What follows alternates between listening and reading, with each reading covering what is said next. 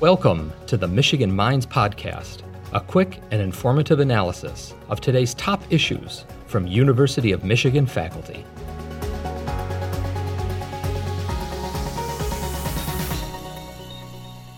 I do research on a couple of different areas. One of them is on the issue of noise exposure, which is something that a lot of Americans ignore, but actually turns out to be an exposure that virtually all of us have, and it is increasingly associated with a lot of different health outcomes.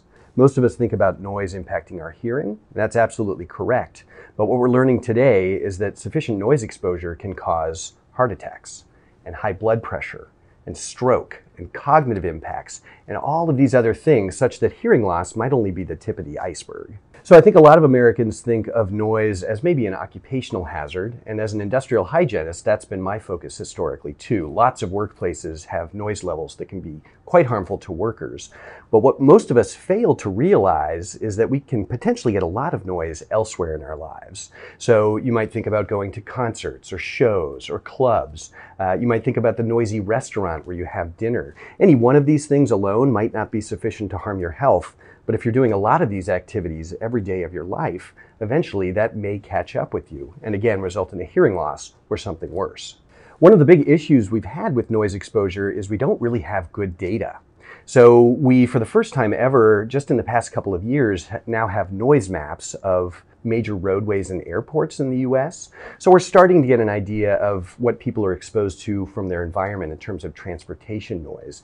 But those maps tell us nothing about your job or your noisy hobbies or how loud you listen to music. So we're very excited to have partnered with Apple to launch a new study using new technology and apps from Apple. We'll be able to understand and measure how much noise you get when you listen through your headphones for example, and we'll also be able to understand your environmental noise. We'll have a holistic sense of your noise exposure, and we're also going to test some hearing too. So, again, for the first time, we'll start to be able to evaluate the link between music and hearing loss. We know that noisy work, for example, is directly linked to hearing loss, but we don't know much about music. Another association we're finding is occupational noise may put you at increased risk of getting hurt or killed on the job through injuries and accidents. So, for the past year, we've been collecting data here in the state of Michigan and also in Illinois and Ohio at mining sites, trying to understand the amount of noise that mining workers are exposed to,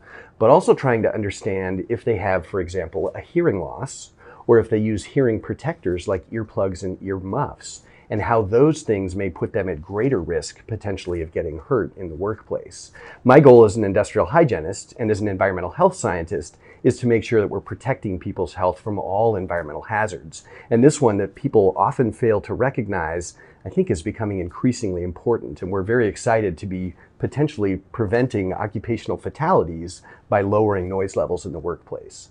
Another initiative I'm really excited about, I've partnered with faculty in the College of Engineering and also in our School of Business to try to help informal electronic waste recyclers in Thailand do their job in a more healthy and more safe fashion also maybe in a more profitable fashion and a fashion that's going to benefit their community more. We've been working with this community for about four years now. We've documented a number of problems, one of them being that the community uses tools that are very rudimentary and, and really difficult to use safely. Working with these community members and with our engineering and business colleagues, we've developed new tools and we're now starting an intervention where we're going to give these tools to the community and ask them to try them out and give us feedback. And ideally, we'll see that we can reduce injuries, we can increase their profitability and that these tools are going to make their, their lives basically easier and more efficient. So this is one of the really exciting aspects of public health. Documenting problems is important, but I'd much rather do something about it. And we're working in partnership with the community to do just that.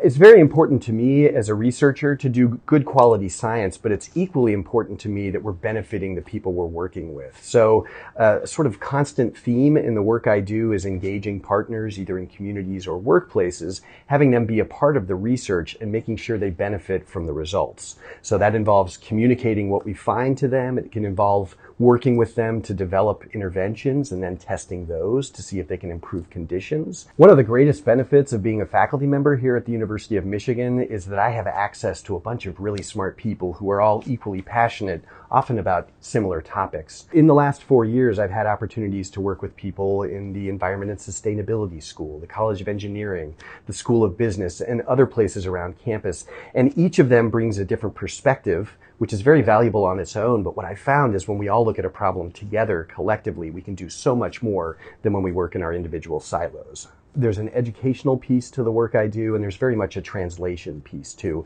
I don't want to just be sitting in a lab, not helping and engaging in the real world. So all of the research I do is very much out in the community and workplaces. Thank you for listening to the Michigan Minds Podcast, a production of the University of Michigan. Join the conversation on social media with hashtag UMichImpact.